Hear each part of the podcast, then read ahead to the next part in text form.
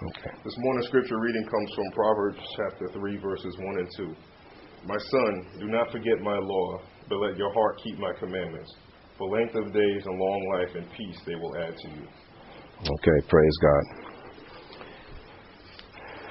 Length of days and, and peace. We all we all have, have issues and uh, things of life, challenges of life that we go through. And uh, if it's not us, we all know someone who is wrestling and going through challenges uh, in this life. And Jesus said that, you know, He said that in this life you, you will have tribulations. He didn't say if, but He said when you have tribulations. And we as Christians who, uh, who know the Lord, and I, I really feel so badly for those that don't know God because when they have trials and tribulations and challenges in this world, they have no one to run to. You know, they try and solve it themselves, you know. But thank God we don't have to do that. We realize our frailties and we have a wonderful and very powerful God to go to, you know. But we all have those struggles, and including myself, and probably me more than you, believe it or not, because I because of what I do. You know, the devil would love to silence me and other pastors and things from saying what needs to be said. But there was something that I was struggling with a while back, and like I said, like you, I have challenges in my life.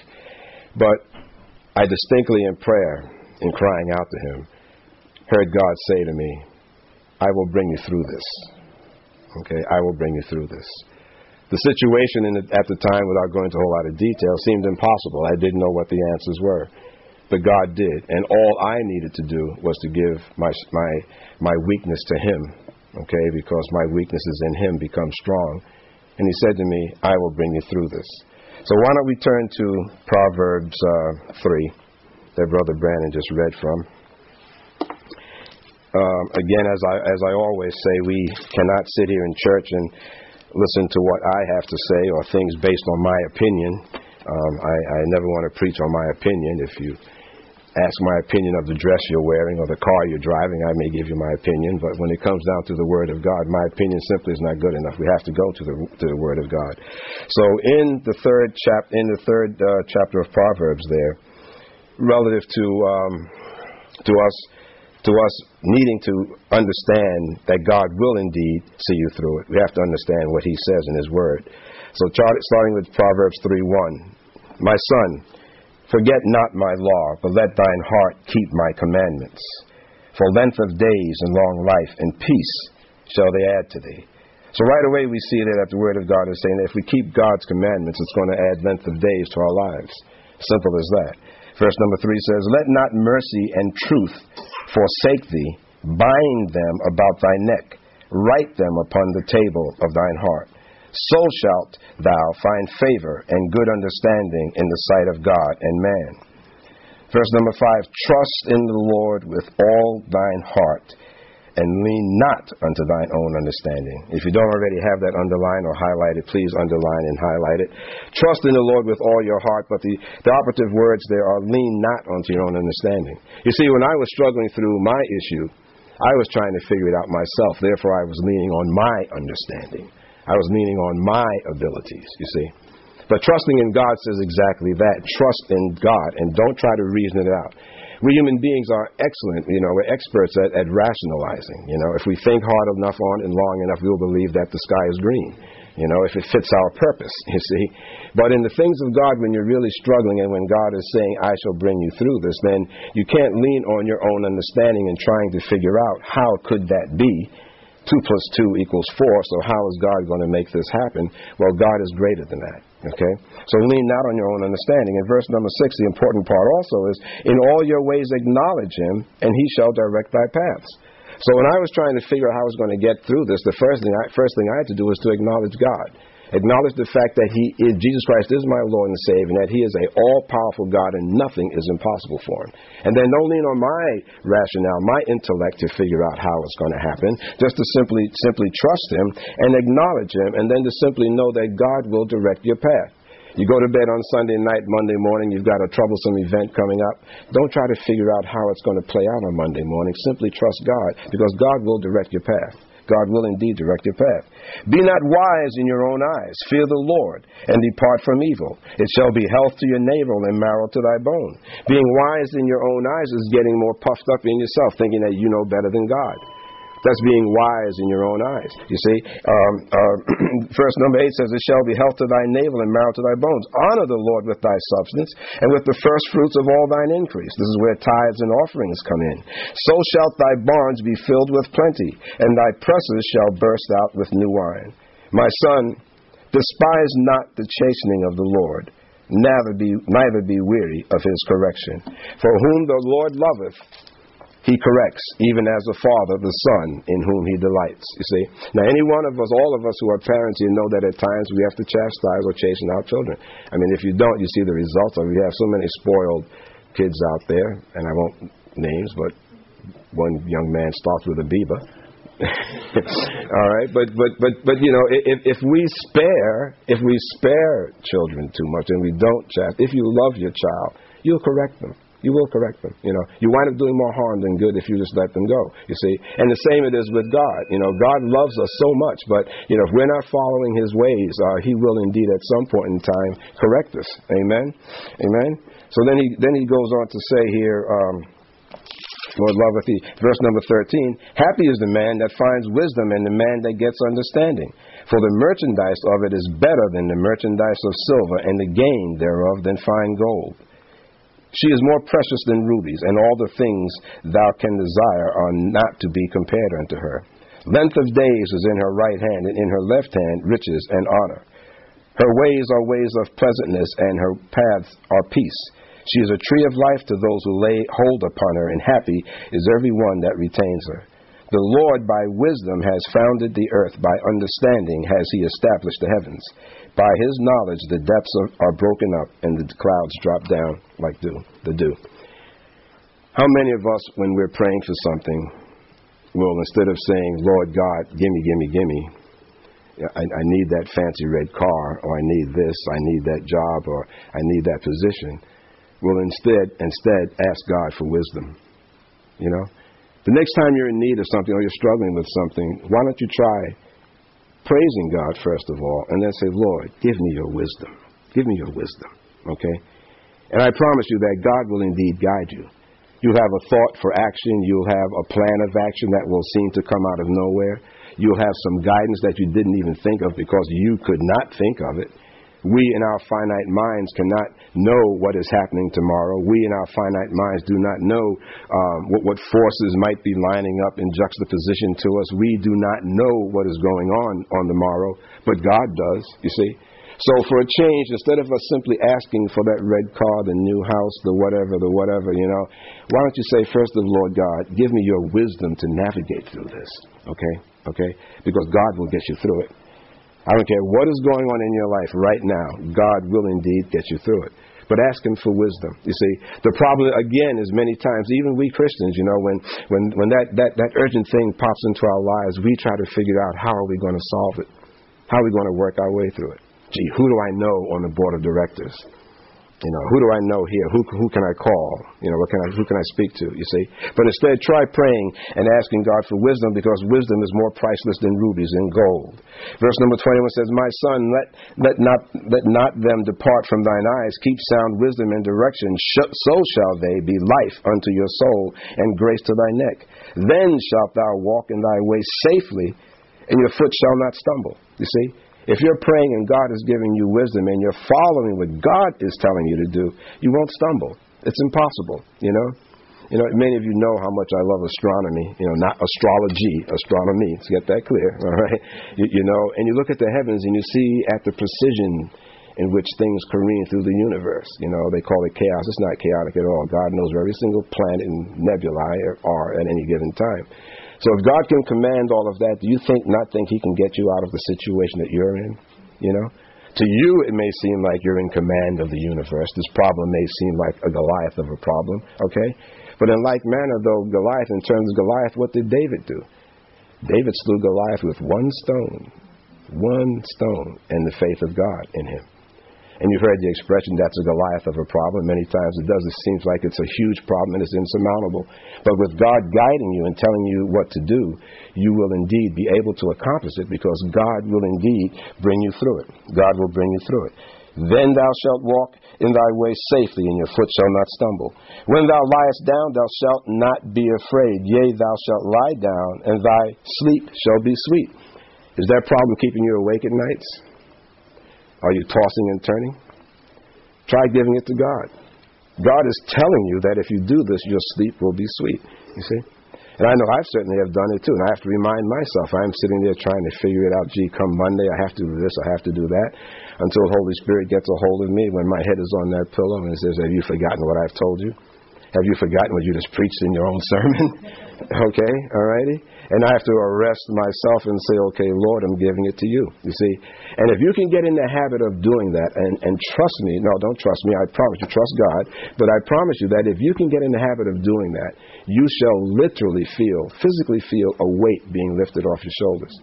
You'll take a deep breath, you'll find a sigh coming in because then you'll realize that I don't have to do this myself that there is someone much greater than I who wishes me to succeed, who wishes me to get out of the situation, who wishes me to get where it is I need to be and want to be.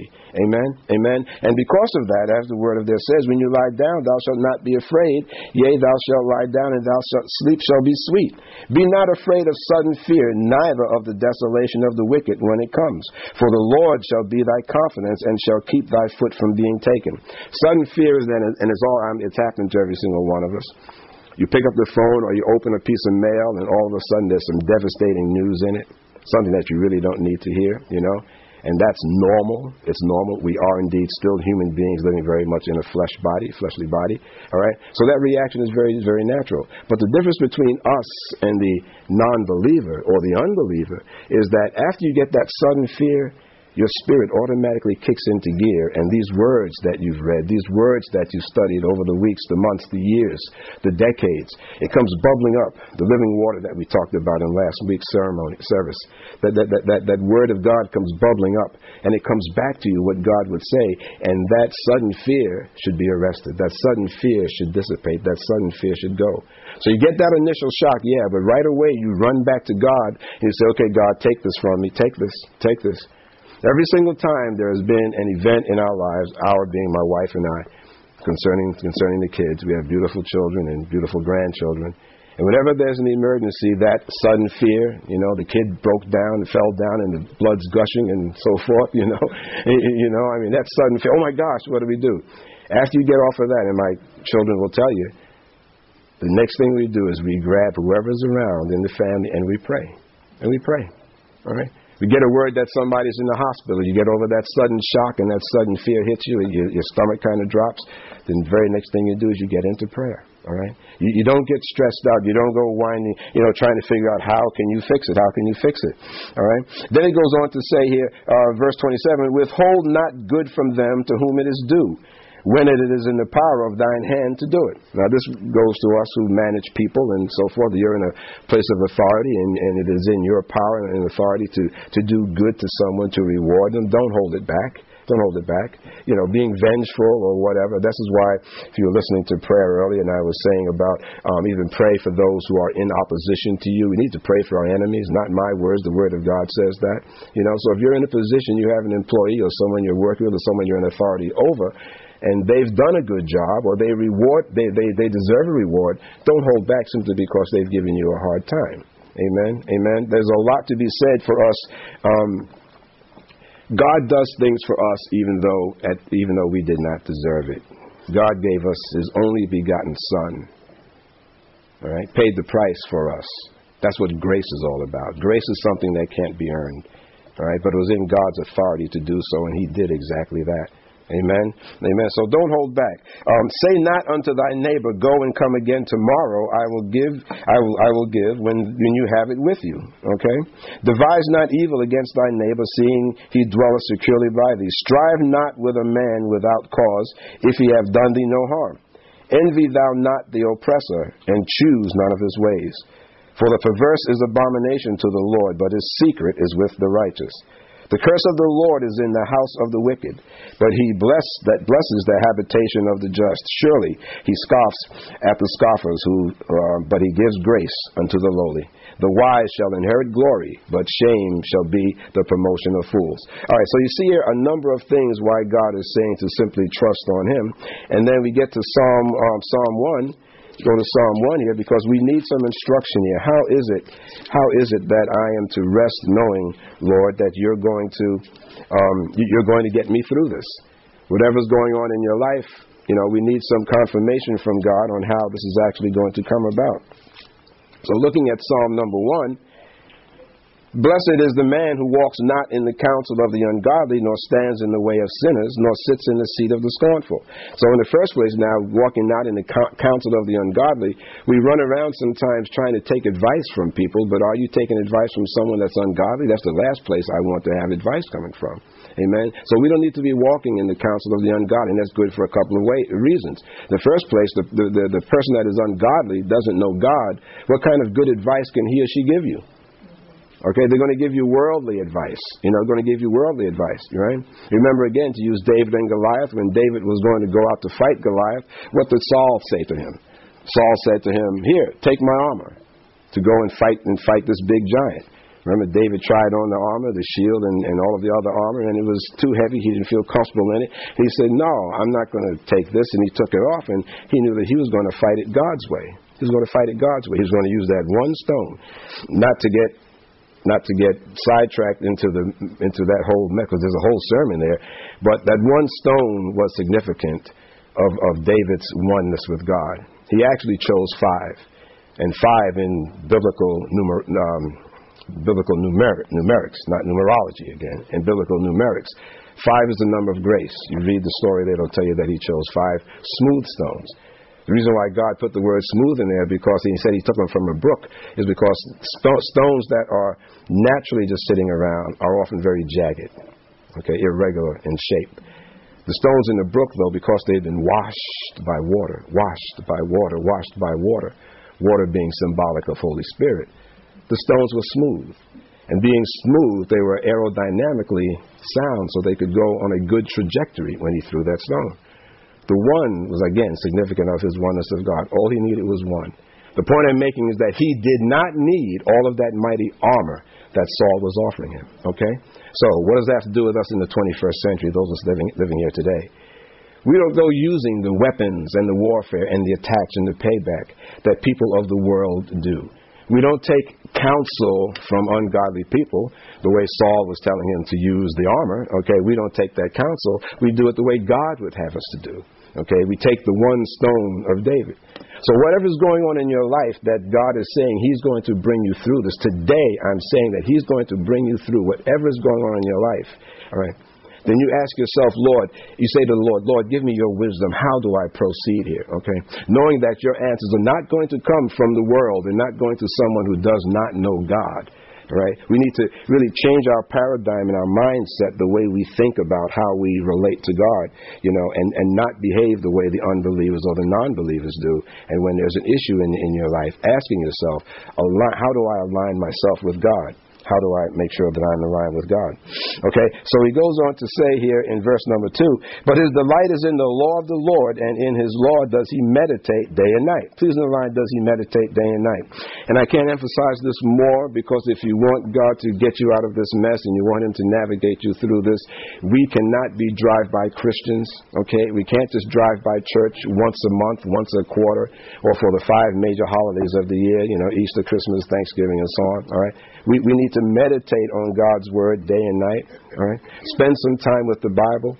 You know, I know if you're reading a good novel, you know, you got Tom Clancy going or something, you can't put it down at night. All right, you're reading a good novel, you can't put it down. We try to get that same way with the Word of God. You know, read it and meditate on it. You know, and the thing about it is the way the Word of God is written. Many times, especially if you're reading, reading King James version, you know, all the these and the thous may hang you up a little bit. But the reason the Word says meditate, the Word of God says to meditate on, is because you think about it. You think about it. You know, you come across a scripture when you're reading it that you don't understand. Literally, just pause there and say, Holy Spirit. Holy Spirit, what is, what is the meaning of this? Explain this to me. Reveal it to me. And, I guarantee you, every time around, you will get some revelation knowledge, as it's called, of what that scripture is telling you. And many times you'll see that this is exactly what I needed to hear, God. This is exactly the word that I needed for this particular situation. You see? Because God is omnipotent, meaning all powerful, omnipresent, He's every place at all at any one time, you know, and, and omniscient, all knowing. It's amazing how God can minister to some how many billions of people on the earth simultaneously. How does He do that? Well, He's God. He's God. That's His job. He knows the situation that you're in. You see? And you need to get beyond the point of feeling that you're in this by yourself because you're not. You are not. You know?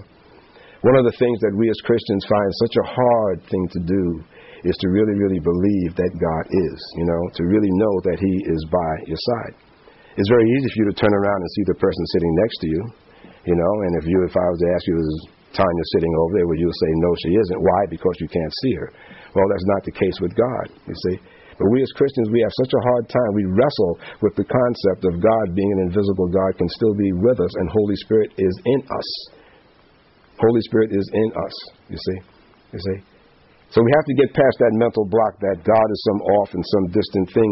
And, and as a side note to help you in this quest, in this turnaround, is um, try and get in the habit of not referring to Holy Spirit as the Holy Spirit.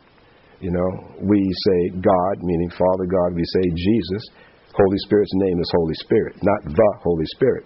Now, that may seem like a silly and a, a minor thing to you, but the fact that we, out of habit and out of raising, upbringing, and so on like that, we've all learned to say the Holy Spirit, it impersonalizes who Holy Spirit is.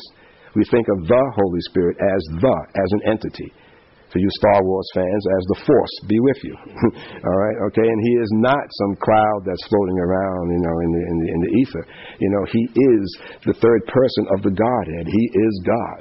So if you can get in the habit, just a little exercise, stop calling Him or referring to Him as the Holy Spirit, and simply say Holy Spirit. By so doing, if you can get yourself in the habit of doing that, it'll make Holy Spirit that much more personal to you. All right. And when you start addressing him as such, you'll start to feel and know his presence. This thing that you're wrestling with, whatever it is that God is saying, is saying this day that he will bring you through. When you get to the point that you can really make a Holy Spirit connection with him, you will feel his presence. You will feel his presence. I recall one time in my early days of of, uh, of being a Christian, and again, I'm wrestling with always wrestling with something. It seems, you know, like everyone else. But I was wrestling with something, and uh, I remember I was in my prayer closet, which is my bathroom, as everyone knows, because that's where solitude, where I have solitude and peace and everything. And uh, um, I was on my knees, and I distinctly heard him say, and I felt an embrace around my shoulders, and he says, "My son, I am with you. Fret not." Simple as that. And I literally felt his embrace on my back and around my shoulders. All right. I was much, much, much younger days, and I will never forget that. You know. And I'm saying to you, I mean, I wasn't on LSD, I wasn't tripping or anything else like that. Okay. I mean, you know, um, God is real. One of our biggest blockages in this area is that we believe that God is, you know, we believe that God is, but newsflash, even Satan knows that God is. Demons, the demons know who God is. All right? But what's our relationship with Him? Okay? Who do you believe God is relative to you? That's what you need to ask yourself. If you can get to the point of really honestly saying to yourself and knowing in your heart of hearts, deep within your spirit, that God is indeed who He says He is, and what He says He will do for you is absolutely true, you can trust His word better than anyone you know. You can trust His word better than mine. All right? You ask me to do something, 99% for surety, I will certainly do it. But there's always that 1% chance that something could happen or some other reason where I cannot do it. God is 100% on the mark, on the time. Whatever it is that you're struggling with, stop thinking about your timing in terms of when it must be done. Lean not on your own understanding. God knows you've got to pay that bill. God knows what's coming up down the pike. He knows your time frame for whatever the need is. Okay, but don't lean on your understanding. Know that God knows your life better than you do. All right. So then it goes on to say here, um, Uh, verse number three, and he shall be like a tree planted by the rivers of waters that brings forth its fruit in its season. Underline in its season. He shall be like a tree planted by the rivers of water that brings forth its fruit in its season. Its leaf also shall not wither, and whatsoever he does shall prosper. Please underline whatsoever he does, does shall prosper.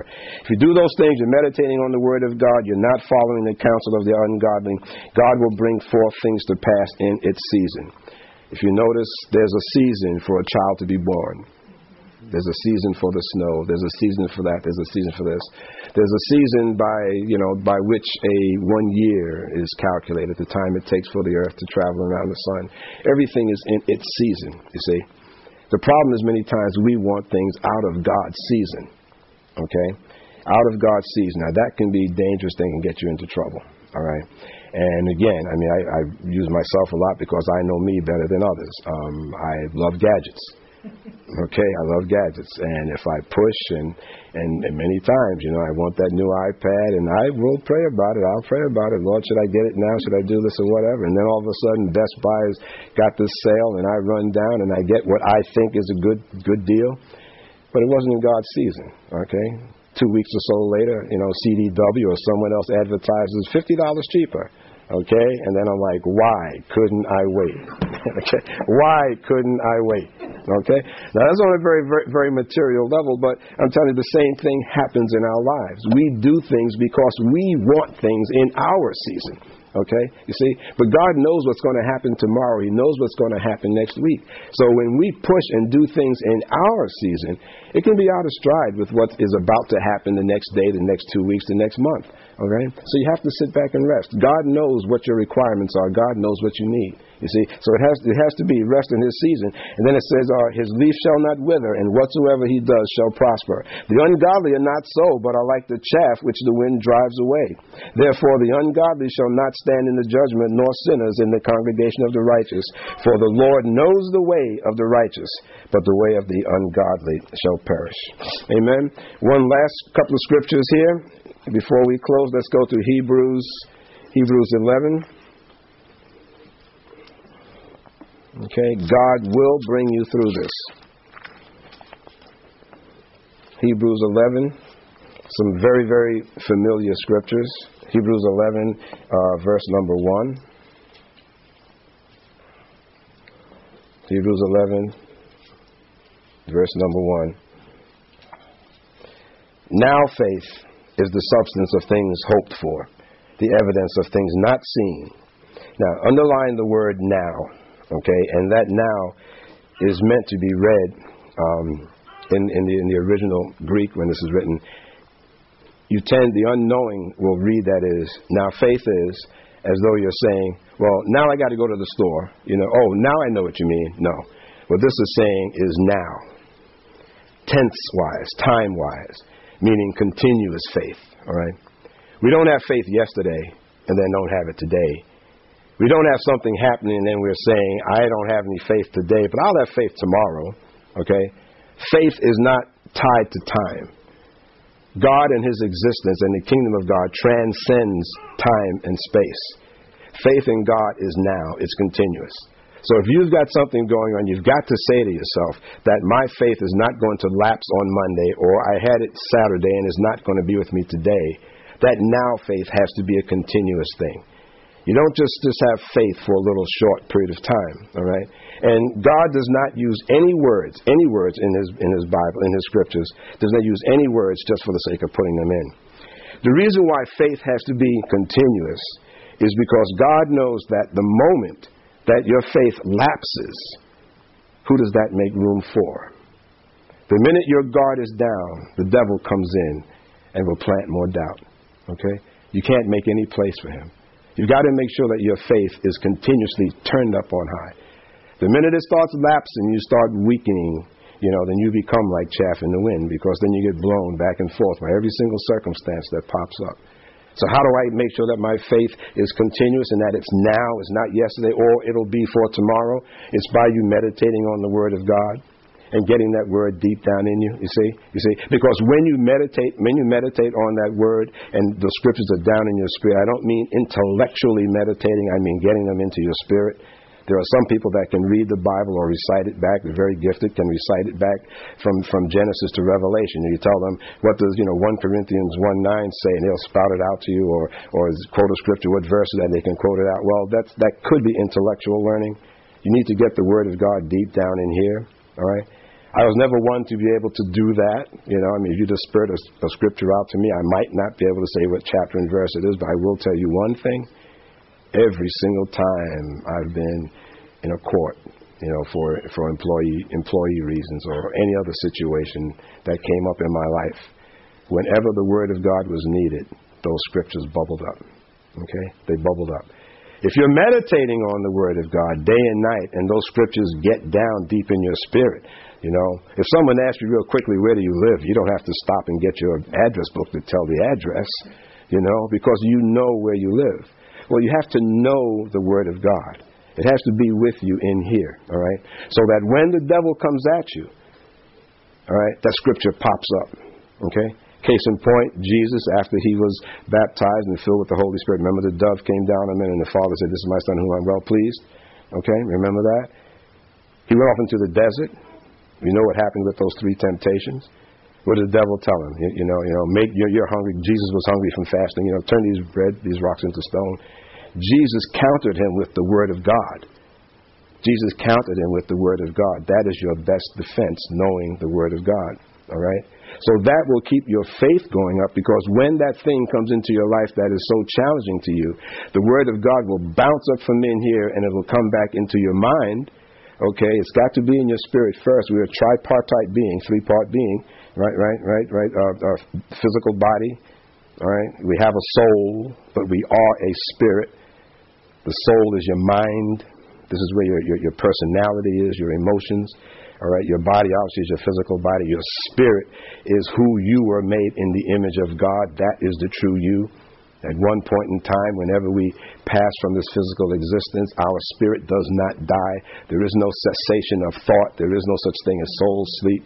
Okay, all right. The thing that is you, that spirit that is you, continues, and you are conscious. So that's where you need to get the Word of God, because when the Word of God is in your spirit, when that time of trouble comes up, it bubbles up into your mind. Okay, where you can process what's going on, and then that will guide your actions. The problem is, is that until we get to that point, we live our lives based on our souls or our minds or our emotions without checking with the Spirit. You see? So if you're meditating on the Word of God, you got those words deep in your spirit, and your faith is constantly now. You're in that now state, that continual state of, of, of, uh, of faith.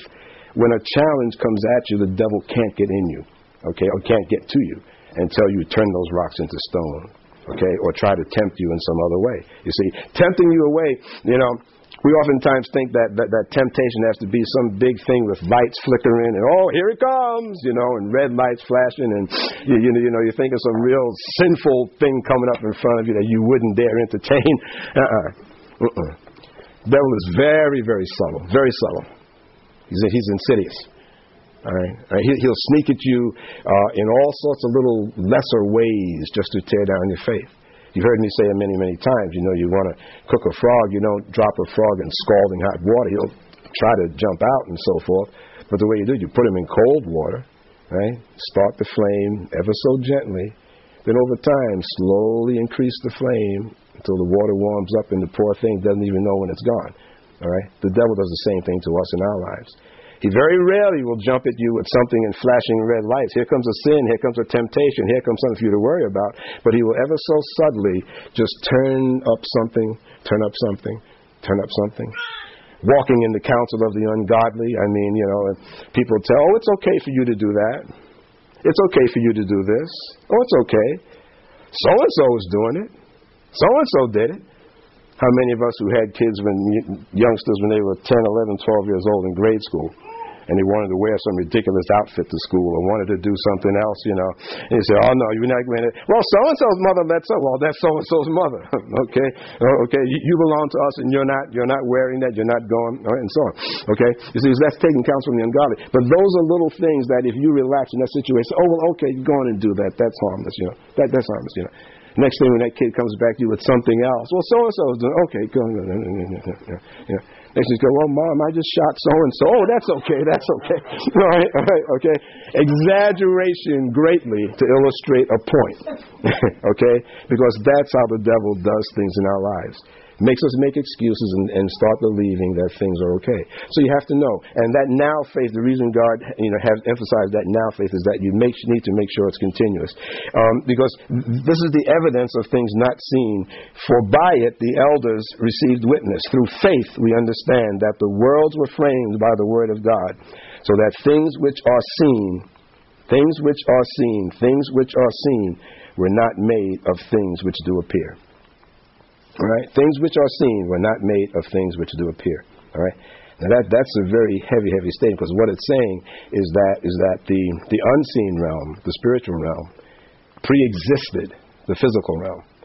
So everything that exists today in the physical realm came from the spiritual realm.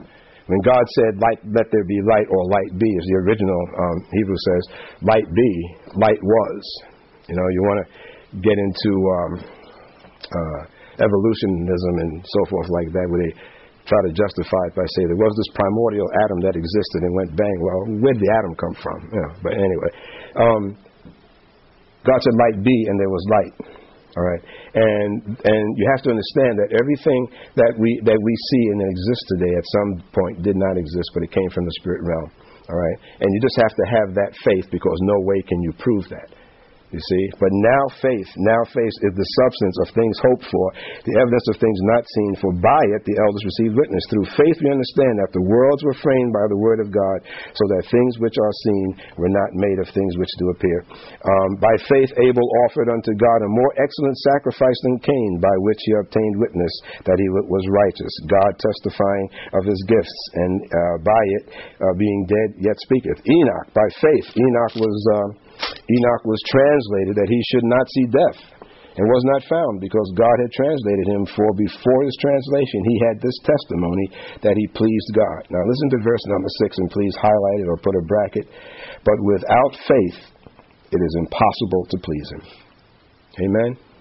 Without faith, it is impossible to please him. For he that comes to God must believe, please underline, must believe that he is, underline he is, and that he is, underline he is, a rewarder of them that diligently, underline, focus, uh, seek him. What does diligently mean? It means with focus. It means with, with, with premeditation. When I'm looking for that brand new iPad, I diligently seek it. All right? Ladies with the shoes. If you're like my wife, when she's looking for a new pair of shoes, she diligently seeks those shoes. Okay? So the same way that you've gone after something in your life that you really, really want, alrighty, it's saying here that, that, that God is a rewarder of them that diligently seek Him. Alright? Without faith, you can't please Him. Simple as that, you know? So one of the ways that you can remember it is that do I want to get God bent out of shape over me? Do I want to displease Him? Well, one easy way to do it is to start losing faith. All right? And when God is saying to you that He's going to get you through this, whatever that this is, then you've got to have that faith. You've got to keep it. Don't be worrying about trying to figure out how is God going to do that. God is God. God is God. God God's creation is, is, is, is just wondrous. Just wondrous, you know. I broke my wrist back in December and uh, with the uh, x-rays and at the orthopedist and showing me the x-rays and how all the bones fit together. I mean, you just just the hand, you sit there in awe and look at the bones, how they how they give you the articulation that you have in your hand and your fingers to movement. Um, I appreciate on a daily basis while I'm still working to get it to function properly. I appreciate how it was when it when it was functioning properly. So if you know all of that and you, and you know how awesome God is, and if God can create that hand, it's no small job, no big job for Him to take care of whatever it is that you're struggling with. But you got to have the faith that, that He's going to do it. All right? Because otherwise, you don't want to get to the place of, of, uh, of not pleasing Him. Okay? The last scriptures I promise you before closing is let's go to Genesis 22 and talk about faith. Genesis 22. And this is a story that you all are familiar with, or an event that you're all familiar with. Genesis 22, and we'll start with. Um, verse number 1. We'll go through these scriptures and then we'll close. Chapter 22, verse number 1. And it came to pass after these things that God did test Abraham and said unto him, Abraham. And he said, Behold, here am I. And he said, Take now thy son, thine only son Isaac, whom thou lovest, and get thee into the land of Moriah, and offer him there for a burnt offering upon one of the mountains which I will tell thee of. And Abraham rose up early in the morning and saddled his ass and took two of his young men with him and Isaac his son and cut the wood for, uh, for the burnt offering and rose up and went into the place of which God had told him. Okay? First of all, if God had told you to take your only son and to do this for a sacrifice, how would we all react to that? Okay? All right? Anything is, I mean, so out of, wow, I mean, how would most people react to saying, take your son, your only son that you love, take him to a place where I'm going to sacrifice him. Okay? But then again, look at God. What did God do? Sent his only begotten Son that he loved, sacrificed him for us. All right? So God had an expectation of Abraham and said, This is what I want you to do. Verse number three, the significance of Abraham rose up is really significant there because it means that Abraham was obedient. He didn't sit and wrestle with him. It says he rose up early in the morning and saddled ass, took two of his two young men, Isaac his son, and cut the wood, and so on. Verse number four says, Then on the third day Abraham lifted up his eyes and saw the place afar off. And Abraham said unto his young men, Abide here with, with the ass, and I and the lad will go yonder and worship and come again to you. Now, he didn't tell them what he was about to do, but he simply said, You wait here. And Abraham took the wood of the burnt offering and laid it upon uh, Isaac his son, and he took the fire in his hand and a knife, and they went both of them together. The poor boy Isaac carried his own wood. wow. Okay?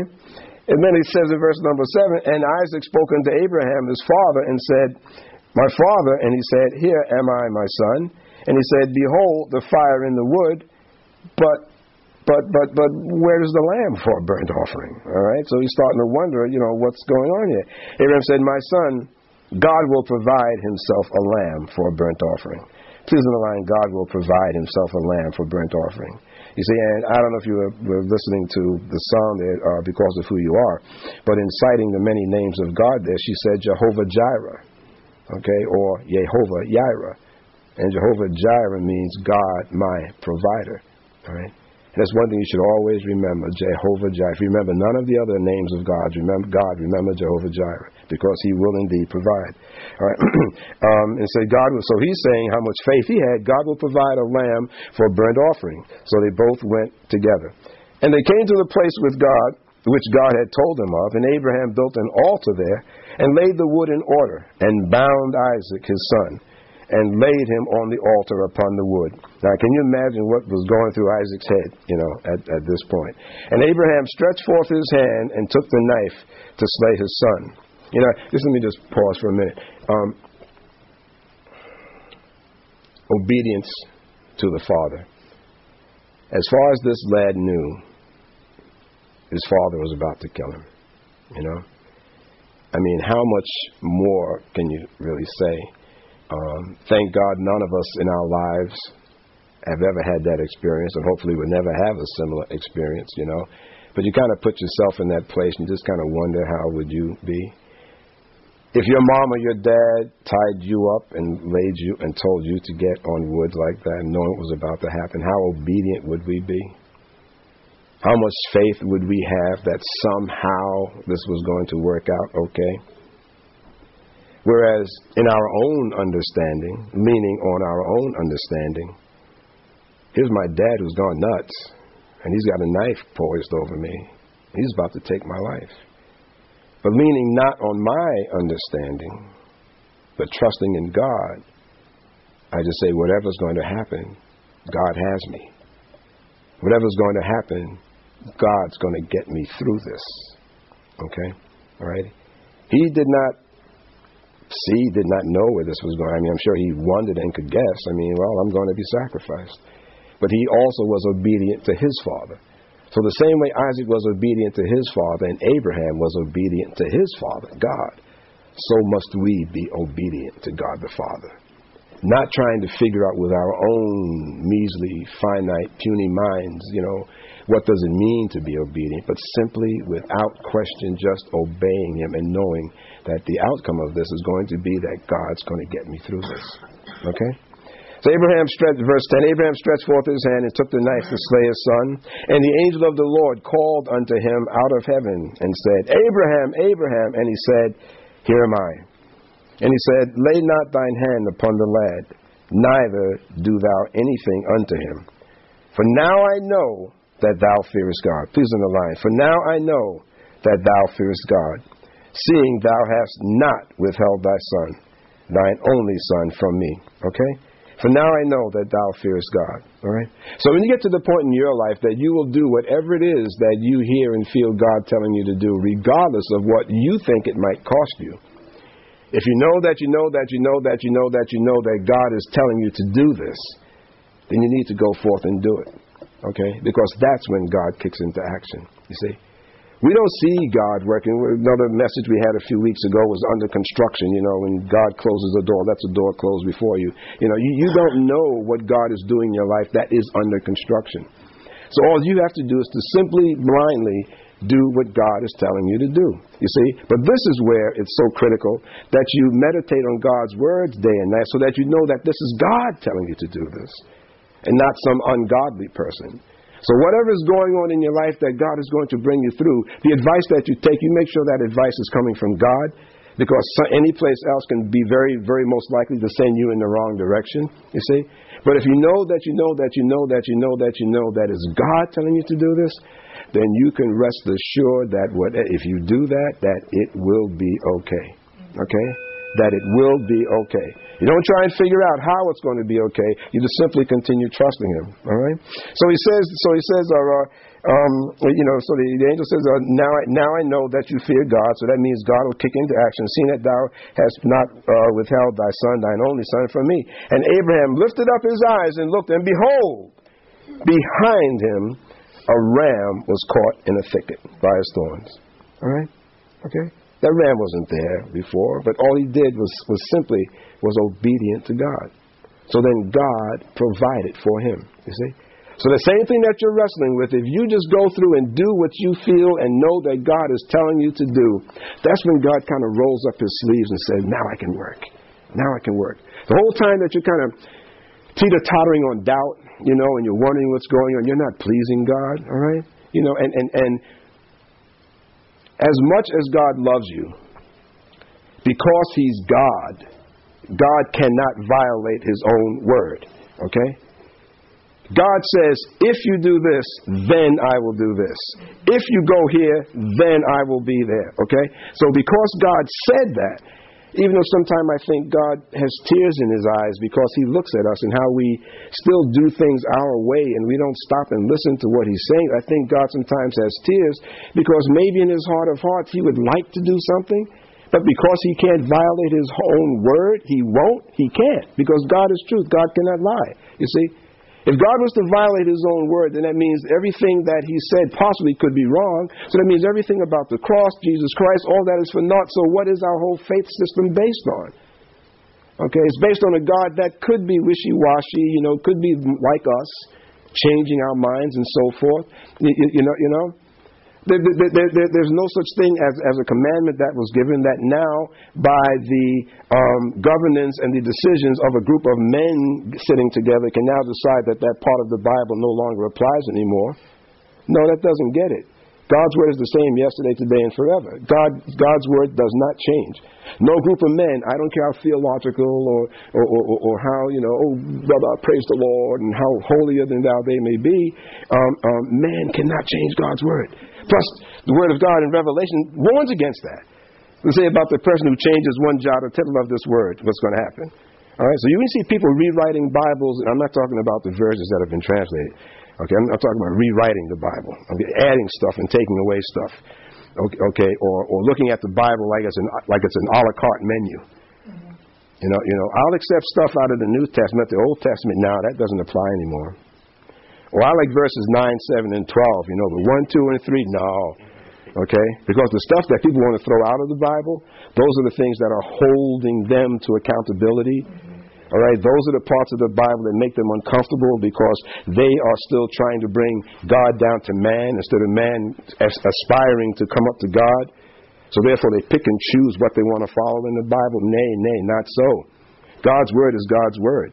So if God said He's going to do this for you, then you, you, you can take it to the bank. He'll do it for you. All right, but you got to trust Him. You can't lose that faith because when you lose that faith, then you're not pleasing Him. You see, because that means that you, you, you're not you're not listening to him. You, you, don't you don't think you don't think he's real. You don't take him for you know. It's like you're taking him for granted. You know. Stop again, again. We have, you know, we're parents. You know, you're telling your kid to do something. And do they listen? No. And how do you feel when they listen? All right. All right. You don't come in before midnight. You're going to be punished. This is going to happen. I'm going to take this away. They don't come in before midnight. You do that. Okay. Maybe you'd like not to. But if you don't, what are you teaching the child? Okay? So God, in a similar fashion, is telling us here that, that, that, if you follow and do what we do, then I will always provide for you. So in, in, in playing out the, um, the last few scriptures here, lifted up his eyes, and behold, um, there was a ram caught in the thicket by his horns. And Abraham went and took the ram and offered him up for a burnt offering instead of his son. And Abraham called, now listen to this Abraham called the name of that place. What? Jehovah Jireh. Okay? Called the name of that place Jehovah Jireh. As it is said to this day, in the mouth of the Lord it shall be seen. Okay? So Jehovah Jireh, because of the fact that he that he provided, and if you have a a Bible with a uh, with footnotes um, footnotes in it, you'll see that next to the name Jehovah Jireh, you'll see it says the Lord will provide, uh, meaning that this is where God provided because He simply did what God wanted Him to do. Amen. So in closing, if you're struggling with something, if you're wrestling with something, remember that this day God is saying to you, I shall bring you through this. All right? I shall bring you through it, whatever it is. I don't care how insurmountable it may seem. I don't see okay, if it's a huge mountain or it seems like it's impossibility. You can't intellectually figure out how God is going to do it. Forget it. Give it up. You can't. You can't. Our ways are not God's ways, according to His words. Our ways are not God's ways. Our thoughts are not His thoughts. You know, more importantly, we don't know the future. We don't know what tomorrow's going to bring, but God does. All right. So if there's something you're hanging on for, you're, you're, you're waiting for, it's going to be in God's season. You know. But when God provides something, it's always a good thing. It's always a good thing. All right. It's always a good thing. You know, I'm waiting for him to tell me when the next new iPad's going to come out, okay? Because it's going to be a good thing. All right, but praise God, praise God. I hope that this uh, message has been a blessing to you. Think about it, chew on it, as the uh, word says, and meditate on it. And now, before we close, let us prepare to honor God with our tithes and offerings.